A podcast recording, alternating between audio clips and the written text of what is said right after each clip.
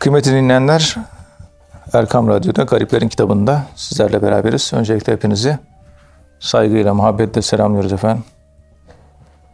Efendim bu programda programın takipçilerinin malum olduğu üzere kıymetli hocamız Profesör Doktor Ethem Cebecioğlu bize tasavvufun kurucu şahsiyetlerinin hayat hikayeleri ve hikmet sözleri üzerinden tasavvufa dair yorumlar yapıyorlar. Tasavvufla alakalı bilgiler veriyorlar.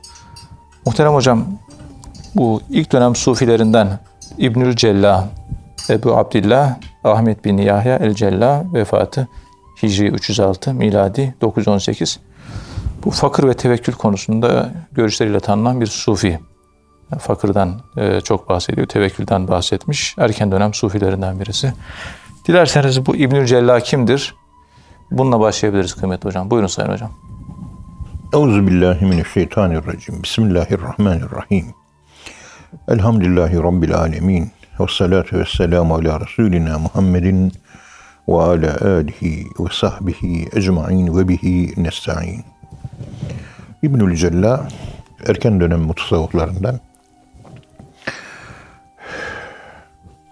tabi paslı gönülleri aydınlattığı için e, cim harfi, lam harfi, ye harfi Cellâ'u diye bu isim verilmiş.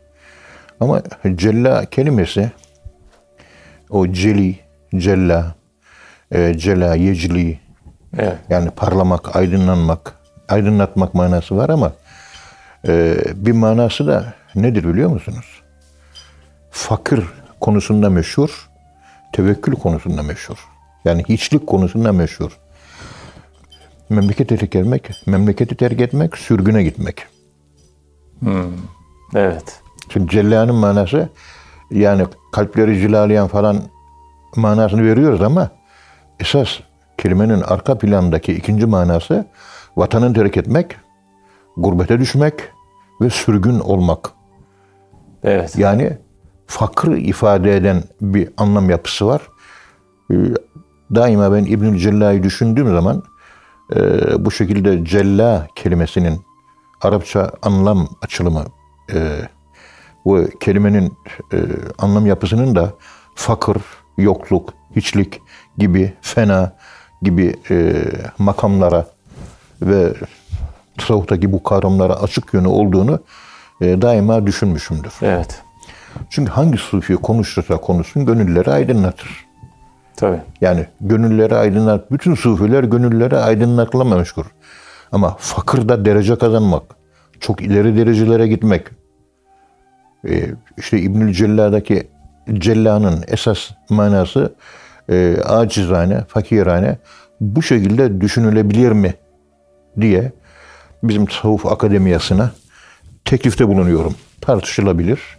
Doğrudur, yanlıştır ama anlamı itibariyle kuvvetli. Çünkü fakir ve tevekkül konusunda uzmanlaşmış. Evet. Hiçlik konusunda, fena konusunda, yokluk konusunda zirve olmuş bir şahsiyete memleketinden sürgün kalan, uzakta kalan, gurbeti yaşayan, gurbeti içselleştiren gibi bir anlam verilmesi çok güzel olur. Evet. İbnül Cella'yı bu şekilde de değerlendirebiliriz. Evet. Efendim İbnül Cella'nın babasına e, El Cella babasının adı bu. Evet. Babasına bu ismi veren e, Zünnun-i Mısri Hazretleri olmuştur. Zünnun-i Mısri Hazretleri İbnül Cella diyor. Bu ifadeyi kullanıyor. Ve e, Ebu Abdullah Ahmet bin Yahya El Cella e, Ebu Abdullah esas adı bu. Ebu Abdullah Ahmet İbnül Cella'nın oğlu ve babası da tabii Sufi. Sufilerden. Evet. Sufilerden. Yahya El Cella. Evet. İbnül Cella çocukluğunda maruf kerhi o zamanki efendime söyleyeyim Bağdat ekolü kendisi de zaten e, İbnül Cella Hazretleri Hicri 306'da ölmüş ve miladi 918'de ölmüş olduğuna göre demek ki 850 miladi senelerinde Evet. 840 senelerinde Abbasiler döneminde yaşamış bir sufi olmuş oluyor. Ve Bağdat'ı da kuranlar da zaten Abbasiler biliyorsunuz. E, İlk Bağdat'ın e, kuruluşu. Evet. Emin Maluf bununla ilgili çok geniş bilgiler veriyor. E, yani Bağdat'ta o devirde önde gelen sufilerden çocukluk çağında yani 7-8 yaşında sohbetten anlamaz. Evet. Oturdan kalktan anlamaz. Demek ki çocukluğu değil, sinni sibavet, sinni sabavet, çocukluk çağında yani 4 sene, 4 ay, 4 gün eğitim başlıyor. 4,5 yaşıyla 13 yaşına kadar olan zaman süreci içerisinde sohbetlere katılmış. Evet. Kulağa sufiye nasihatiyle o o kalbi dirilerin e, dirilten sözlerinin etkisi altında büyümüş. Temel eğitimini orada. Yani Temel almış. eğitimini orada evet, almış. Evet. Yani. Ya büyük tasavvufun büyük işte fuhul uleması, koç uleması onlardan Evet. ilk defa feyiz almış. Şimdi Maruf-i Kerhi var bunlardan biliyorsunuz meşhur. Ondan sonra Cüneyd-i Bağdadi Hazretlerinin dayısı Seri Sakati Hazretleri var. Evet. Zünnün Mısri gibi zatlar var. O gibi sufilerin sohbetlerine katıldı, hizmet etti. Bakın dikkat edin. Sohbetlerine katıldığı ibaresinden çok hizmet etti ibaresini kullanıyor. Evet. Yani önce hizmet, yani önce gayret, ondan sonra sohbet ve himmet. Evet. Önce Şimdi hizmet hizmet, kalmadı. Ee, sadece himmet şeyhim diyor. Himmet. Himmeti hak edebilecek hiçbir şey yapmıyor. Evet. Hizmet yok. Önce hizmet sonra himmet. Mevlevilikte de öyle. Ha. Doğrusu bu. Yok bütün tasavvuf Tüm tarikatlarında öyle de. evet, evet. Modern tasavvuf anlayışında hizmet kavramı biraz var da zayıf maalesef. Zayıf. Evet. Tamam. O da ayrı bir şey. Evet. Efendim daha sonra e, Bağdat'tan ayrılıyor. Yani o zamanki ilim adamlarının, muhaddislerin, alimlerin, müfessirlerin, hadisçilerin, fıkıhçıların hepsinin özelliği bu. İlim adamı olmak demek bir hayatının 40 senesi yani 13-14 yaşında ayrılıyor. 35-40 yaşına kadar memlekete dönmüyorlar. Gurbette geçiyor. İcabında gittiği yerde evleniyor, orada kalıyor, orada da ölebiliyor. Evet. Yani bu devir mesela o zaman iletişim ileti yani nakliye vasıtaları zayıf. Deve üzerinde, at üzerinde, katır, merkep üzerine yürür, gidiliyor, yürünüyor veyahut da yaya gidiliyor. Ama çok hareketli bir şey var. Sirkülasyon var. Yani ilmi açıdan, eğitim açısından, e, insanın kendini olgunlaştırması açısından, efendim söyleyeyim, hatta ticaret erbabı da var. Onları hiç katmadık. Evet. Yani bir hareket halinde olan bir toplum. Evet. Bunu Avrupa'da göremiyoruz. Yok. Falanca yerde bir papaz var. Falanca kişi gitti, onun dizinin dibinde oturdu. Oradan buraya gitti, şunu yaptı, bunu yaptı. Ee, Hristiyanlıkta hatta Yahudilikte bu tür bir sosyal sirkülasyon yok. İnne fil hareketi le bereketen. Harekette bereket vardır. Kuralınca bu toplumsal hareketlilik işte İslam medeniyetini doğuran bu unsurlar olmuştur. Büyük Hareket. öyle yetişmiş. Abdullah İşler Hoca, Emin Saraç Hoca bakıyor. Mısır'a gitmişler, Şam'a Öyle. gitmişler. Öyle dediğin gibi. Değişik eğitimler almış. Evet hocam. o dış ülkelere gidip oranın efendime söyleyeyim ilim adamlarıyla görüşüp oranın eğitimini alıp oranın havasını alıp kendini zenginleştirmek insanı akranları arasında farklılaştırıyor. Evet. İşin doğrusu bu. Ben bunu şöyle anlamak istiyorum Vahit'ciğim. Biraz da bunu böyle düşünmek lazım. Geçen e, bir üniversitenin öğretim üyeleri Hacı Bayram Üniversitesi Evet. Oradan teknik elde konuştum. İlahiyatçı arkadaşlara şunu söyledim ben. Biz ilahiyatçılar Arapça biliyoruz. Bakıyorsunuz arkadaşlarımız televizyonda konuşuyor. Arapça biliyor. Ancak Molla Camii Arapçası bilmiyor. Yani Arap dili felsefesini, semantik, efendime söyleyeyim hermenötik bunları bilmiyor. Evet. Yani lügat. Eskiden alimler Osmanlılarda lügat diye ders vardı.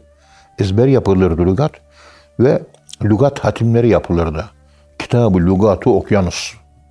El yazması. Bende bir tane vardı. Evet. Şimdi Sami Efendi Vakfı'nın kütüphanesinde o. Çok değerli bir şey. El, el yazması okyanus lügatı. e, o lügat ı şöyle çok ağır. Bak şurada e, Kültür Bakanlığı'nın bastığı Kur'an-ı Kerim var. E, ağırlığı bunun ağırlığı kadar. Evet. Büyüklüğü de bundan biraz küçük. Biraz küçük fazla değil yani. Lugat. Ona ben bazen bakardım. Tabii Osmanlıca tercümesiyle beraber bir yazılmış sözlüktü. İlahiyatçı hocalardan lügat çalışması yapanı e, ben duymadım. İlahiyatçı sayısı, ila- ilahiyatta öğretim üyesi sayısı asistanıyla bilmem nesiyle beraber bugün Türkiye'de 6000'i geçmiyor. Evet. Biliyorsunuz bunu. Tabii. 5000, 5500 civarında böyle bir şey. Oturup da muntazaman lügat okuması yapan ki tefsirciye lazım, fıkıhçıya lazım, hadisçiye lazım bilmem ne. Hocam niye lazım? Bak niye lazım? Arap dili çok zengin. Niye lazım? Evet. Şimdi bir örnek vereyim mesela. Fena makamını anlatıyoruz. İşte önce fenanın lügat manasını, Kelime manası. Ondan sonra e, istilah manasını, onda Kur'an'dan örnekler getiriyoruz. Hadis-i şeriflerden örnekler getiriyoruz. Sufiye'nin görüşleri ve bu konuda geliştirdikleri fikirler neler onları izah ediyoruz. En, en sonunda kendi yorumumuzu ekliyoruz. Şimdi lügat manasına bakarken o e, fena kelimesi ne manaya geliyor biliyor musun? Bir manası şu. Fena makamına eren bir insan kimliğini kaybeder. Hallacı Mansur ne diyor? Ben kimim diyor. Kimliğini Evet. kaybetmiş. Kimliğini kaybetmiş. Bura neresi diyor. Böyle bir hal. Evet. Ya sen hangi aileye mensupsun? Hangi sülaledensin? Baban ne, anan ne, çocuğun bir hal yaşamış. Derin fena ül fena ki ona da beka deniliyor. Fena kelimesinin bir manası kabilesi belirsiz adam. Tam fena makamı tarif ediyor mu bu? Evet. Şimdi lügat okuyup bunu gördükten sonra sen fenayı anlatırken Daha iyi anlaşılıyor. kabilesi belirsiz adam anlamına geliyor fena kelimesi. Yani kelimenin e, orijin e, Arapça anlamı ile sonradan kurgulanan e, efendim söyleyeyim kavramsal, istilahi, terminolojik anlamı arasında direkt bir bağlantı Çok var. bağlantı var evet. Daha iyi anlaşılıyor. Ve bu tasavvuf kavramların pek çoğunun hangi kavram kullanıyorsunuz? Lügata bakıyorsunuz. Her bir kelimenin 20-30 tane manası var. Kimisinin 40 tane manası var. Evet. Onların arasında e, anlam sörfü, manalar denizi üzerinde sörf yapıyorsunuz. Evet. Ve o kadar güzel e, size ilham verebilecek anlam açılımları var ki hayret ediyorsunuz. Evet. Bir e, şey Arapçası, yani Molla Cami Arapçası bileceksiniz. Klasik Arapça. Tre. Fi harfi ceri var. Mesela bir fiil fi ile kullanırsa ayrı, b ile kullanırsa ayrı. La havle ve la kuvvete illa billah'taki bir ilsak manasına geliyor. İlsak nedir? Bitişmek ama bitişmek nasıl olur bilmem ne. Evet. E, Molla Camii'de bunlar uzun uzun anlatılmış. Bakıyorsunuz e, çok kıymetli bir eserin Arapçadan Türkçe'ye tercümesi yapılmış. Tercüme eden zat Molla Camii Arapçası bilmiyor. Bilmediği için o gramatik e, nahvi incelikleri tercümeye yansıtamamış. Yansıtamıyor. Evet. Ne, nereden anlıyoruz? Onun tercüme ettiği eserleri ihtisas olarak doktora tezinde çalışan arkadaşlar 3-5 sayfa orada bir konu geçiyor. Onun Türkçesini okuyor. Ondan sonra bir de bir tahkik edeyim. Doğrusu ne derece var diyor ki herkes e, e, tercümede tercüme yanlış değil. Ama kemal, kamil bir tercüme değil. Evet. Niye? Bakıyorsunuz ben diyor şu Mevlid Sarı'nın Arapça kitabı diyor, sözlüğü var. Onunla tercüme yapıyorum diye bu bana yetiyor diyor. Evet. Ve çok fakir Molla Camii okumak fakir bir tercümeye yol açıyor. Evet. Ataullah İskenderani'nin Osmanlılar tarafından yapılan tercümeleri var. Bir de şimdi yapılan tercümeleri var. Osmanlılar tarafından yapılan tercümeleri daha oldu. Daha kuvvetli. Arapçayı biliyorlar çünkü. Kök Arapçayı bilmiyoruz. Molla Camii, ondan sonra Şehrimuni, e, ondan sonra meani, bedii, lügat, istilah bu gibi ilimlerden haberi yok yeni ilahiyatçıların. Yani medrese, medrese Arapçası görenler ayağı yere sağlam basıyor. Medrese Arapçası görülecek, okunacak. Bir de lügat okunacak. Lugat okunacak. Açıdan koskoca lügatı İbn Manzur'un Lisanül Arap işte 13-15 cilt neyse Baştan başlayacaksın. Roman okur gibi. Not da almayacaksın. Okuyacaksın. Evet. Bir de kavram çalışırken o kavramın muhakkak Himyer kabilesine göre lehçe anlamı ne? Efendime söyleyeyim falanca kabileye göre, Kindelilere göre anlamı ne? Efendime söyleyeyim e, yani bu şekilde lehçelere varana kadar bir kelimenin bütün anlamlarının gözden geçirilmesi bizim o alanda yapacağımız açıklamalara çok büyük zenginlik katacaktır. Bakın bir fena makamını. Evet. Yani fena makamının bu ana bu manaya geldiğini ben şahsen bilmiyordum. Açık baktık lügatta Firuzabadi'nin kamusunda e, kabilesi belli olmayan adam. Yani kimliksiz adam. Kimliksiz. E, fena makamı da bu zaten. Tabii. E sen lügat okumayınca bu anlam açılımını e, ıslahi olarak, terminolojik olarak kelimeye, kavrama anlam yüklemesi yaparken e, o anlam yüklemesini nasıl zenginlik katabilirsin ki? Zayıf oluyor o zaman tabii. Ya Çok bunları hep tabii, düşünmek tabii. lazım. Yani etimoloji çok önemli. İbn Arabi Hazretleri de çok fazla etimolojiyle. Çok bilgi, açıklıyor. etimolojiyle ilgili. tabii, Hep tabii, açıklamaları. etimoloji- Açıklamaları tabii.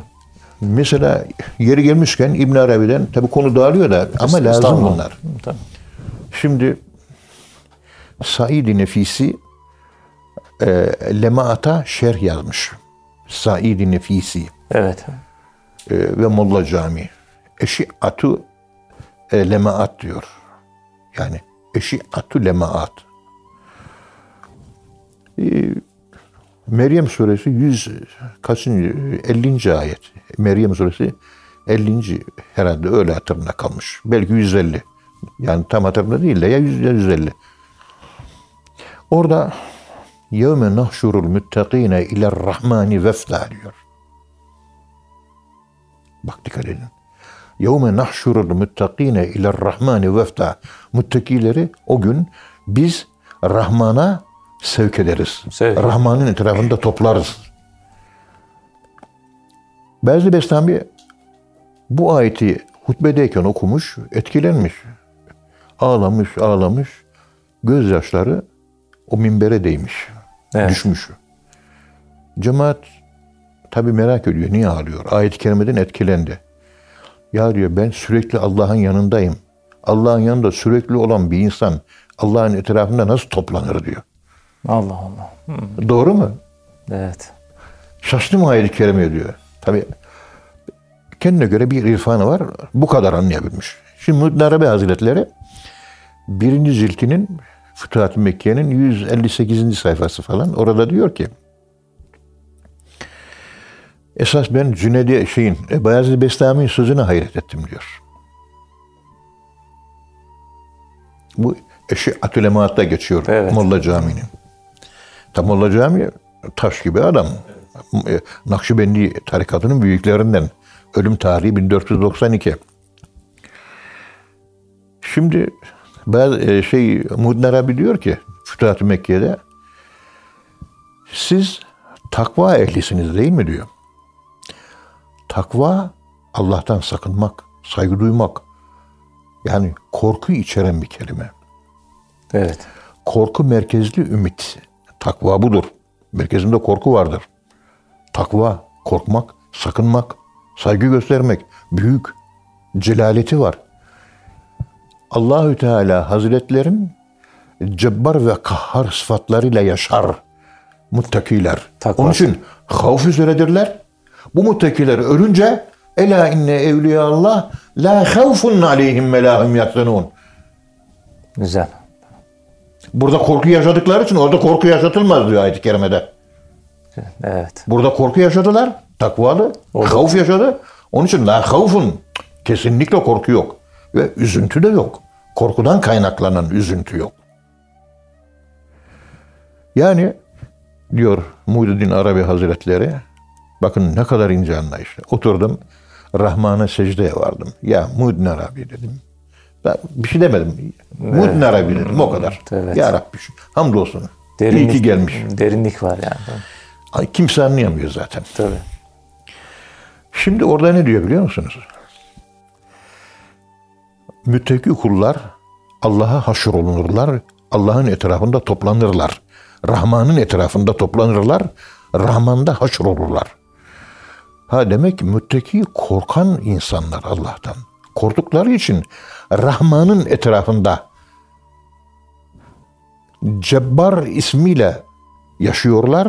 Onun taarruzundan sakınmak için Er-Rahman ismine haşrolunurlar. Ayette de Er-Rahman geçiyor zaten. Rahman kelimesi geçiyor. Evet. Müttaki ile Er-Rahman yan yana. Yevme nahşurul müttakine ila rahmani vefta.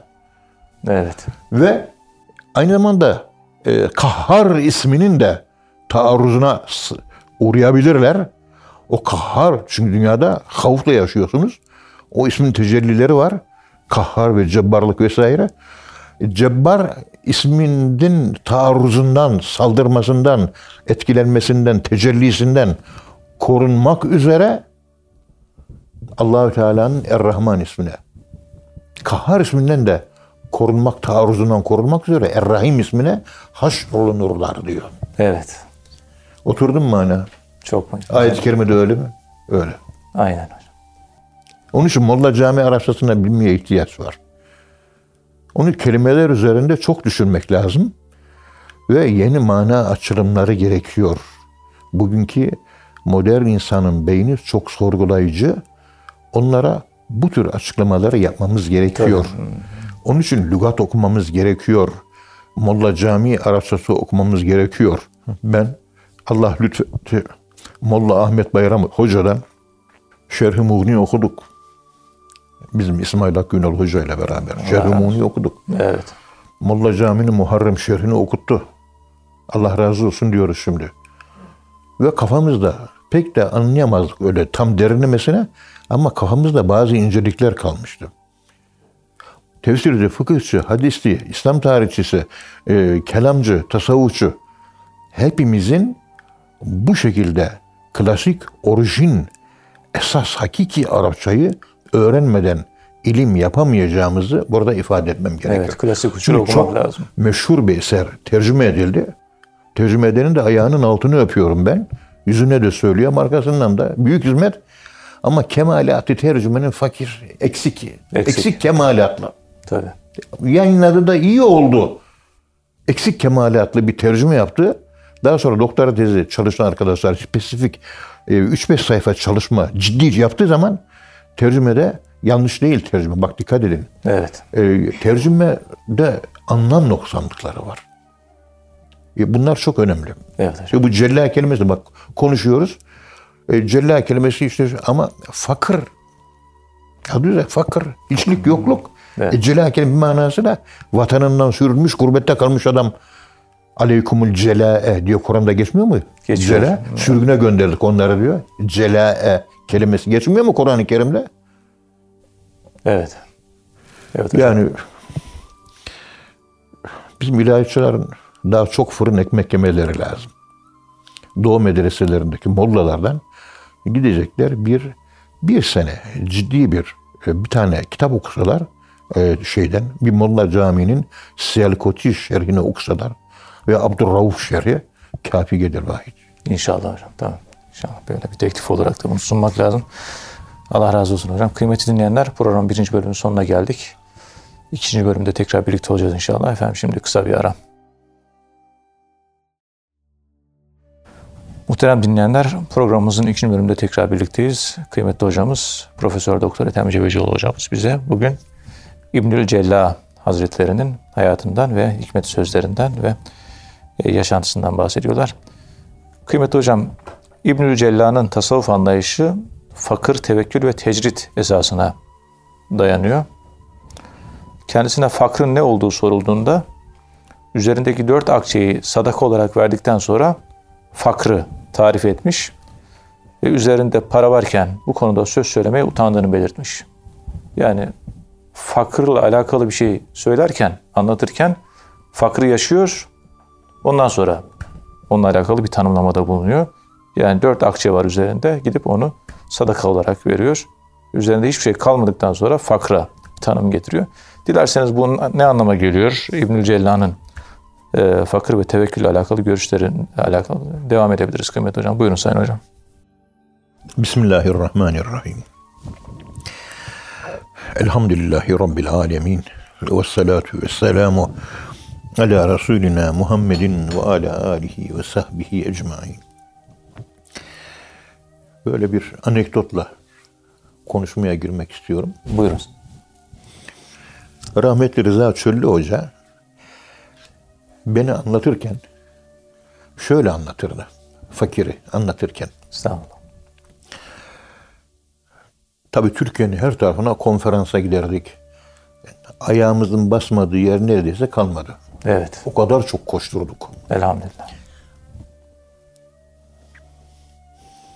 Tabii gittiğimiz yerlerde davet oluyor, bilmem ne oluyor. Genciz E, yani hani bir oturuşta yarım kuzu yiyenler var ya, ben de onun gibiydim. Şimdi şu halim, zayıflamış halim ki halbuki şimdi bile kiloluyum. Yani en az bir 20 kilo vermem lazım. O zamanlar yemeğe çok yediğim için e, az yemek, çok yemek yememek ile ilgili hiçbir konuşma ve açıklama tefsir yapmazdım. Manasını üç aşağı beş yukarı biliyorum. Evet. Asla yapmazdım. Rıza Çırlı Hoca tebessüm eder. Ya Ethem Hoca'yı çok seviyorum. Ben kiloluyum, çok yemek yiyorum. Efendim söyleyeyim. Bu yüzden de açların ve açlığın halini bilmiyorum. Bilmediğim için de bilmediğim konuda konuşmuyorum. Bu ne kadar güzel bir söz diye bir yandan gülerdi, bir yandan da beni takdim ederdi Evet. topluluğa karşı. Ethem Hoca bu yönünü seviyorum derdi. Yaptığını anlatıyor Yaptığını derdi hep. Tabii. Şimdi 10 seneden beri yani yaşım yetmiş 59 yaşında riyazete başladım. E, Günde prensip olarak bir öğün yemek. Riyazet sayılıyor. Kilo almıyorum, kilo da vermiyorum ama günde bir öğün yiyorum. Evet. Yani yediğim yemek iki kap. İki kap yemek. Bazen üç kap olabiliyor nadirattan. Ama kadar. normal iki kap yemek. Bir günde. Ya bir günde 24 saatte. 24 saat. Yedim. Oruç tutayım tutmayayım bir daha yemek yemiyorum. Ama 11 se- seneden 10 sene 11 seneden beri 59 yaşından beri riayet ediyorum. Vücudum da çok rahat. İç organlarım, karaciğerlerim dinleniyor, bağırsaklarım dinleniyor. Ne bileyim pankreas vesaire, e, böbrek hepsi dinleniyor. Evet. Vazifesini yapıyor. Geliyor istirahate. Yani gece oldu diye yatıyor bak karaciğer. Çünkü vücuda bir şey girmiyor ki. İstirahat ediyor. Ve 10 11 yıldan beri açlık üzerine, e, aç kalmak üzerine, az yemek üzerine rahatlıkla konuşma yapabiliyorum. Bu şu sonucu uyandırıyor karşıdaki insanda. Konuştuğunuzu yaparsanız etkili oluyor. Evet. Çünkü açlık bilinç altında bir güç oluşturuyor. Açlıkla ilgili e, bilinç altında e, bir kuvve, bir kabiliyet açılıyor. Ve o kabiliyet konuşmanıza yansıyor. O konuşma dinleyenler tarafından ya hoca çok samimi ve içten ve ihlasla konuşuyor şeklinde psikolojik bir etki bırakıyor. Tesirli oluyor. Kalbi hissediyor. Evet. Yaşamazsa hissetmez. Evet. Tesir etmiyor. tesir etmiyor. Lemme tekulune ma la tef'alun ayet kerimesi yapmadığınız şeyleri niye dile getiriyorsunuz? Ama buna rağmen Hakim Tirmizi diyor ki insanın yapmadığı şeyleri anlatmaması lazım. Bu doğru aslında ama diyor halk o kadar cahil kaldı ki diyor alimin avamı bile yapmadığı amelleri o güzel amelleri sanki yapıyormuş gibi anlatmasında beis yok diyor. Hakim Evet. Tirmizi Hazretleri. Bu da 5. 4. yüzyıllarda yaşamış. İslam dininin sağlam olduğu dönemler. O zamanlarda bunu Şimdi söylüyor. atış serbest. Her şeyi anlatabilirsiniz. Yaşasam da yaşamasam da anlat. Çünkü halk bilmiyor, bilmediğini de bilmiyor. Bilmediğini de bilmiyor. Evet. Bilmiyor, bilmediğini de bilmiyor. Kafası da iyice karıştı bizim ilahiyatçılar yüzünden. Akılcı ilahiyatlar sorgulayın, dininizi sorgulayarak kabul edin. İman konularını sorgulattırıyor talebelere. Allah'ı sorgulayın diyor. Allah'ı sorgulattırıyor. Ve imanı, haşa. sorgulayan herkes de imanını kaybediyor. İlahiyat fakülteleri bugün çok yakışıklı dinsiz yetiştiriyor. Her ilahiyat için demiyorum ama maalesef durum bu. Hatip okullarında dinsizlik arttı. Niye? Hocalara akılcı İslam anlatıyor. Ya inanç kalp işidir ya. Evet. Muamelat amel, akıl işi ama inanç kalp tartışılmaz. tabii. Tartışın. tartışınca kaybediyoruz. Şu anda Türkiye'de yaşanan facia bu. Osman Eyin Hoca o Kur'an-ı Kerim yarışması yapılıyor. Takdir ettiğim hocalardan birisi. Haseki'de herhalde müdürlük falan da yapmış. Pek tanımıyorum da orada Ramazan'da Kur'an okuma sırasında arada konuşmalar yapıyor. Güzel konuşmalar yapıyor. Yani vurucu. Allah razı olsun. Allah razı olsun. Allah sayılarını da artırsın. Amin. Kesserallahu emsalahum. Amin. Şimdi bizim ilaççılar diyor kendi aralarında mesela doktorlar kendi aralarında özel bir hastalık, özel ilmi bir konu. Doktorlar özel mahfillerde dolaşırlar, tartışırlar, konuşurlar ve bitirirler. Biter, tabii. Gelip de bunu hastaya anlatmazlar diyor. Tabii. Kendine göre bir literatürü var bir de. Bir istilah var, literatür var. Kıran kırana orada mücadele ederler. Sempozyumlarda, bilmemlerde falan filan. Bunu halka yansıtmazlar. Tabii. Zaten tıp e, terminolojisini halk bilmediği için anlayamaz ne olduğunu. Evet. Ama bizim ilahi sahasında böyle değil. İlahiyatçı hocalarımız diyor. Geliyorlar. Çok dindeki hassas, ince konuları kendi aralarında oturup tartışıp sonuçlandırıp bize neticeye verecekleri yerde televizyona çıkıyor. Açık ortamda, medya ortamında gümbür gümbür konuşuyor diyor. Vakidi'de efendime söyleyeyim Mescid-i Aksa işte e, Mekke'de bir mescit varmış da oymuş diye bir zayıf rivayet var. Tabiri yalanlıyor onu. Daha önceki yazılan Mukatil Bil Süleyman'ın tefsirinde de Mescid-i Aksa'nın şimdi Kudüs'teki Mescid-i Aksa olduğunu söylüyor. Daha sonra gelen Vakidi yazmış olduğu Siyer Megazi kitabında Mescid-i Aksa Mekke'nin uzak bir mescidi diyor. Yani mescit yok ki Mekke'de. Daha İslam Erkam'ın evinde yayılıyor. Tabii. Taberi de yayınla, yalanlamış. Mustafa kalktı bunu. Almanya'ya giden arkadaş. Arkadaş diyebilir miyiz bilmiyorum da Allah selamet versin. Şey diyor yani Vakidi doğru söylüyor diyor. Ya tenkit edilmiş ve yanlış. Tabii. O kadar çok hadis var ki Kudüs'teki Mescid-i Aksa ve oraya da dönmüşüz biz. Bizim ilk kıblemiz orası. İlk kıble tabii. Bunu inkar edemiyorsunuz. Kıblenin dönüşü hadisesi ayetle sabit. Ona rağmen yok o mescit değil diyor. En zayıf rivayeti kullanıyor. Yani. En zayıf rivayeti kullanıyor. Evet. Dolayısıyla Kudüs'e fazla önem itibar etmeyin. Verin Yahudilere gitsin demek istiyor. E şimdi gitti onların kucağına da sığındı. Evet. Yani bunlar da tuhaf şeyler. Allah selamet versin. Burada tabii önemli olan e, şu.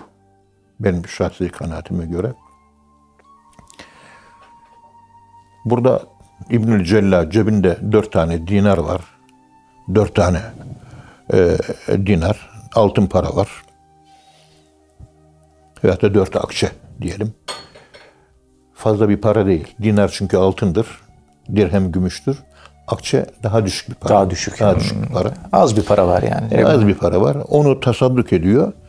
Ondan sonra gidiyor fakirlik konusunda konuşma yapıyor. Çünkü cebinizde para varsa o para bilinç altında bir e, varlık uyandırır. Cebinizde para var. Siz farkında değilsiniz. O varlık duygusuyla konuşmalarınız ona göre şekillenir. Bu önemli. Çok önemli. Evet. Hatta bununla ilgili bir anekdot anlatıyorum. Konu serbest olsun diye ben Tabii tabii hocam. Allah razı olsun hocam. Sağ Bizim. Allah huzur ömür versin. Mehmet Hakkuş profesör arkadaşım. Ee, Balıkesir Sındırgı'dan Türk İslam Edebiyatı profesörü bana bir hatırasını anlatmışlar. Ya Ethem Hoca dedi benim e, annemin babası dedem şey dedi e, imam dedi hoca dedi ama akıllı bir adamdı. Bir gün bana tuttu 5 lira para verdi. O 5 lira para da bizim zamanımızda bir talebeye, bir öğrenciye 15 gün yeter. Şimdiki para işte bir evet. Mesela bana 5 lira harçlık verilmişti. 1963, 64-65 senelerinde.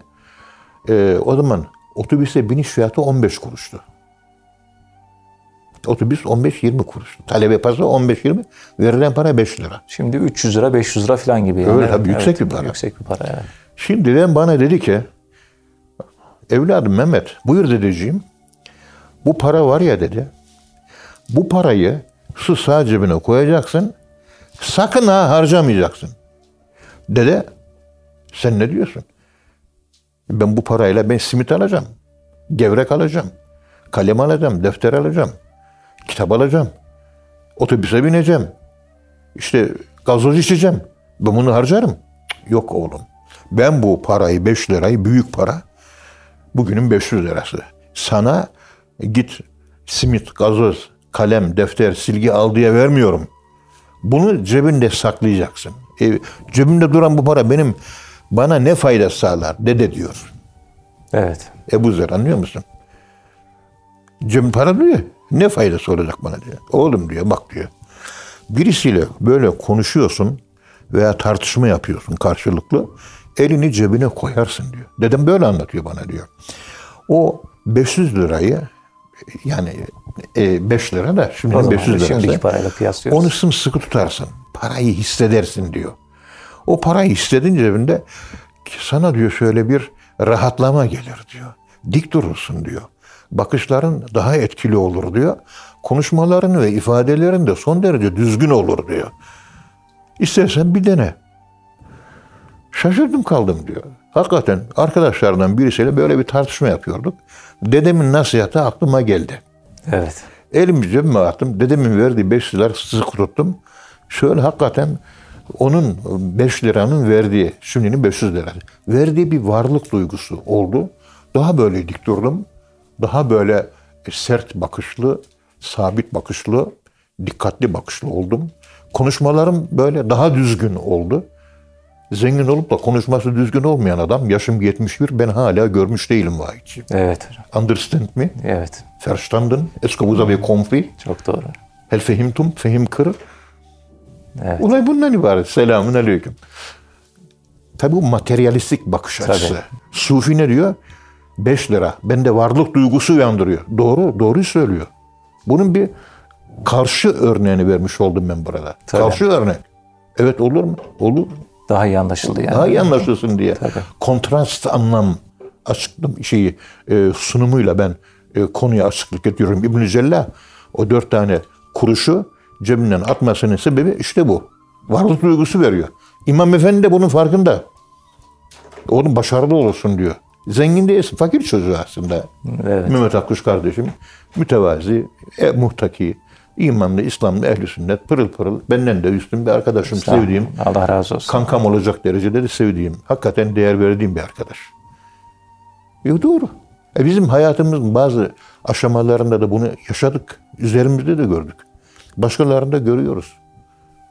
Evet. Allah hep öyle dua etmişimdir. Devlet adamlarının, hükümet erbabının ve erkanının yanına gitmemek. Onların da benim yanıma gelmemesi. İmam Gazali'den etkilendim. 1976 senesinde Gazali'yi okuyorduk 77 senesinde. Gazali üç şeye yemin etti. Devlet adamlarının yanına gitmemek, onları kabul etmemek. Ve verecekleri hediyeleri de reddetmek. Reddetmek. Hmm. Zenginlerin yanına gitmemek ve zenginleri de yanına kabul etmemek ve gelen hediyeleri, paraları da almamak. İyi kötü bunu da başardık. Yani çevrem çok geniş. Bürokraside bir yerden birileri geldi. Çok önemli bir, yüksek bir kurul bilmem ne. Ya Ethem Hocam dedi, evet dedim. Ya bizim kurulda 20 kişi var, 18 kişi seni tanıyor dedi. Lan beni nasıl tanırlar dedim. Ben devlet erkanıyla alakam yok. Yo talebe yurtlarına onların sohbetlere gitmişsin, etkilenmişler, namaza başlamışlar. Seni unutmamışlar diyor. Herkes tanıyor diyor seni. Evet. Elhamdülillah. Ben kimseyi tanımıyorum. Elhamdülillah tanımıyorum. İmam Gazali üç şeye yemin ediyor. Hayatında sıçrama yaptığı üç konu. Zenginlerle düşüp kalkmamak. Bürokratlarla düşüp kalkmamak. Ancak nasihat verirsin. Gelir nasihat verirsin gider. Hediyesini alacaksın. Sana bir imkan sağlayacak. Yardım edecek. Bunlar dur. Onun için zenginlerden benim birkaç tane hariç yani üçü beşi geçmez. İki veya üç veya beş. Dostum olmadı elhamdülillah. Elhamdülillah. Bürokrasiden beni tanıyan çok. Hiçbirinin kapısına da şu işi yap demedim. Bir defa bizim bir bacanak vardı ya Hoca kurban olayım. Şu meclise gidelim de işte birisiyle görüşelim. Şu isim var. E, ya arkadaşım tabii. E, gittik. E, dedim ama gideceğim ama e, Evet diyecek ve yapmayacak. Yapmayacak. Hmm. Ben de yani senin hatırın için gidiyorum. Yoksa gitmem ben. İlk defa gidiyorum. O da dedi ki ilk defa böyle büyük bir makama böyle bir e, tanıdık birisiyle gidiyorum dedi. Evet. Gittik. Kucaklaştık. E, baklava, çörek, börek neyse ikram falan. Muhabbet ettik, şakalaştık, konuştuk, sohbet ettik. Derdimizi, derdimizi anlattık. Derdimizi dinledi. Not aldı bilmem ne takip edildi bilmem ne dedi. Bir ay sonra sordum oldu mu işin? Vallahi hiç aramadı hocam dedi. He, olmadı. Sekreterini açıyorum cevap vermiyor bana dedi. Dolayısıyla olmadı. E, ben de böyle. Ben de ilk defa ilk defa giriyorum senin sayende. O da ilk defa böyle birisini koltuğuma alıp da bir devlet kapısına gidiyorum. Gitmedim. Evet. Gitmek de istemiyorum. E, siyaseti ben sevmiyorum. Hem yapıma uygun değil. Ama İslam Müslümanların ümmetin derdi olan Kudüs bilmem ne, Mescid-i Aksa, efendim söyleyeyim büyük problemlerimiz var ya. Onun dışında ufak tefek siyasi polemikler bilmem ne bana göre değil vahit. Ama destekliyoruz devletimizi. Evet, Her Müslüman türlü. kim Tabii, dindar, tabii, kim Allah'a hizmet ediyor onu destekliyoruz. Ahmet Mehmet önemli değil. Yani şu veya bu Tayyip dindar Müslüman destekliyoruz. O gider Mehmet gelir, Ahmet gelir. Kim gelirse gelsin. Onu destekleriz. Biz ona bakıyoruz. Şahıslara bakmıyoruz. Evet. Memlekete hizmet eden herkesi desteklemek O kadar. Evet. Yani hizmet ediyorsa mesele yok. Daha hizmet eden varsa ona da rey veririz. Ama ben göremiyorum şahsen. Ve gerek de yok. evet. İşte aslında yine siyaset yapmış oluyoruz Burada da. siyaset. Siyaset üstü bir insanım olmaya çalışıyorum. Eksiğim çok, noksanım çok. Estağfurullah. E, Allah beni affetsin. E, Bunlar güzel şeyler. Yani İmam Gazali yani zenginlerin yanına ve bürokratların yanına gitmeyeceğim. Hiçbir şey kabul etmeyeceğim. E, ve onlardan hediye, e, yardım bilmem ne almayacağım diyor. Bir de diyor hiç kimseyle münakaşa etmeyeceğim. Evet. Üçüncüsü de münakaşa diyor. etmemek. Çünkü münakaşa müna- münakaşanın sonunda galip yoktur. Evet. Bunu fark etmiş. Cedel. Cedeli terk ettim diyor. Bu üçü handikapıymış. Ve Hazreti İbrahim'in mezarının başında söz verdim diyor. El Munkızı Mine Dalal adlı eserinde. Bir oradan etkilenmiş. Ben de öyle zenginlerin yanına gidip tabassus yapmak, yağcılık yapmak. Şimdi ceplerinde para var, dik duruyorlar. Böyle bakışları. Böyle dedim ya zengin olup da konuşması düzgün olmayan bir adam ben görmedim Yok. şimdiye kadar. Para var mı? Lafı düzgün oluyor. Evet. Selamun aleyküm. Hadi. Peki Allah razı olsun hocam. Ağzınıza sağlık. Muhterem dinleyenler programın sonuna geldik. Bir programın daha sonuna geldik. Bir sonraki programda buluşuncaya dek hepinizi Allah'a emanet ediyoruz. Hoşçakalın efendim.